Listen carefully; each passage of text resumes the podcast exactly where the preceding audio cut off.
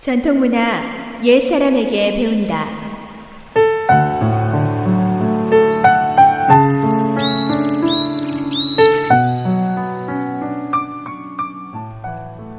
SOH 청취자 여러분 안녕하십니까? 전통문화 시간입니다. 오늘 이 시간에는 장백산 선시의 전설편을 전해드릴까 합니다.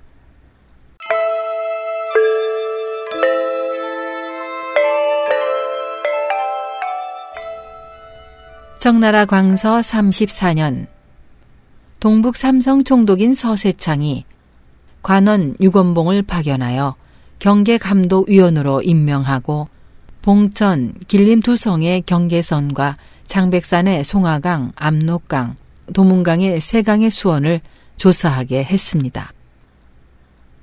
이 과정 중 유건봉은 장백산 선시의 전설 하나를 자신이 편찬한 장백산 강강지략이라는 책에 실었습니다.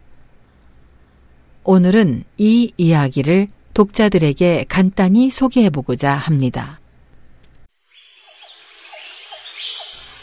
청나라 걸륭 조년에 나무꾼 한 사람이 약초를 캐러 연산에 들어갔습니다.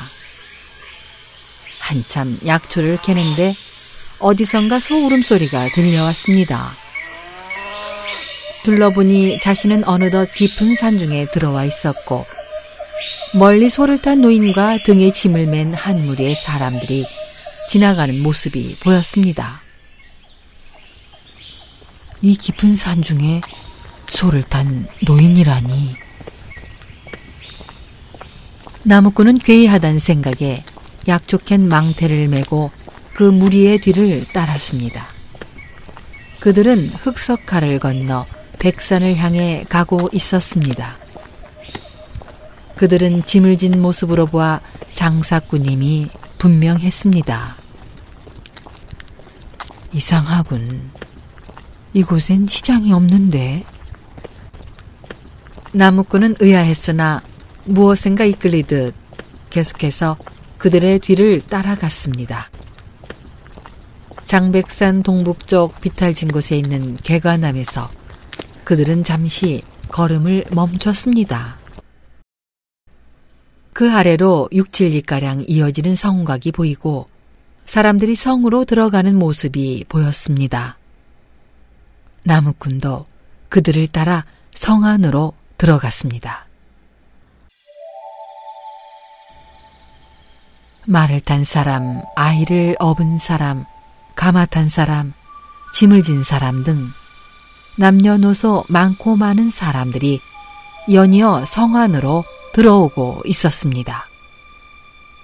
성 안은 번화했으며 양쪽에는 잣집, 술집, 자파점, 연극하는 극장 등의 건물이 연이어 있고 붉은 빛의 안채는 화려하고 아름다우며 꾸며져 있었습니다. 그러나 이상한 것은 건물 안의 그 어디에서도 사람의 모습은 보이지 않았습니다. 아무래도 빈집인 것 같았습니다. 갑자기 맑은 하늘이 악마의 휘장처럼 어두워지며 짐승의 포효 같은 우려와 함께 장대비가 쏟아져 내렸습니다. 길을 가던 남녀노소 모두가 건물 안으로 들어가 비를 피했습니다.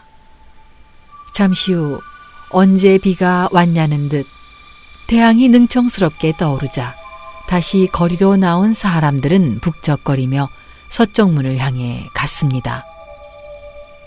이리 정도 가니 성 밖으로 출렁거리는 바다가 나타났고 어선 수천 척이 다투어 달리고 있었습니다. 해안에서는 마름, 연밥 등을 팔고 있었으며 이름을 알 수 없는 수십 종의 과일들의 냄새가 향기롭게 풍겼습니다. 나무꾼은 마름과 연밥을 사서 안주머니에 넣고 즐거운 마음으로 배에 올랐습니다. 배는 바닷속으로 들어가는 것 같았으며 그곳에도 나무와 정자 그리고 건물이 있었습니다.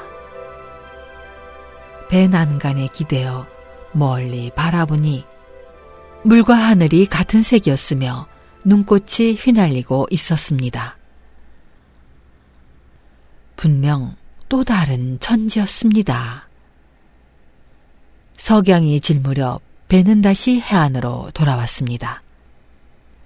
사람들은 배에서 내려 각자 흩어져 갔고 나무꾼은 집으로 가는 길을 찾다가 뒤돌아보니 지금까지 보았던 모든 것이 거짓말같이 사라지고 시치미를 뚝댄 안개만이 길을 가득 메우고 있었습니다.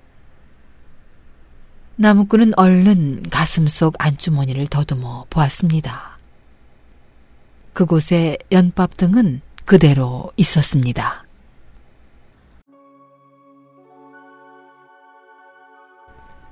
집으로 돌아와 사람들에게 이야기를 해주고 연밥을 보여주자 그것이 바로 선시라고 했습니다.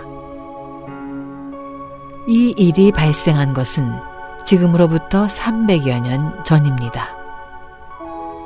현대 인류의 사고방식으로는 믿기 어려운 일이나 지금의 과학은 4차원 세계에 도전하고 있습니다.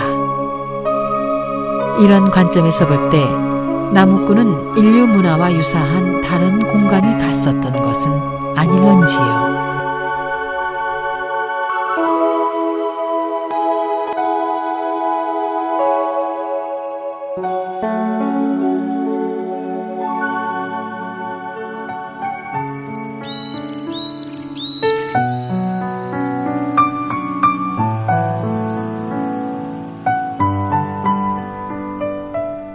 전통 문화 여기에서 마치겠습니다. 다음 시간까지 안녕히 계십시오.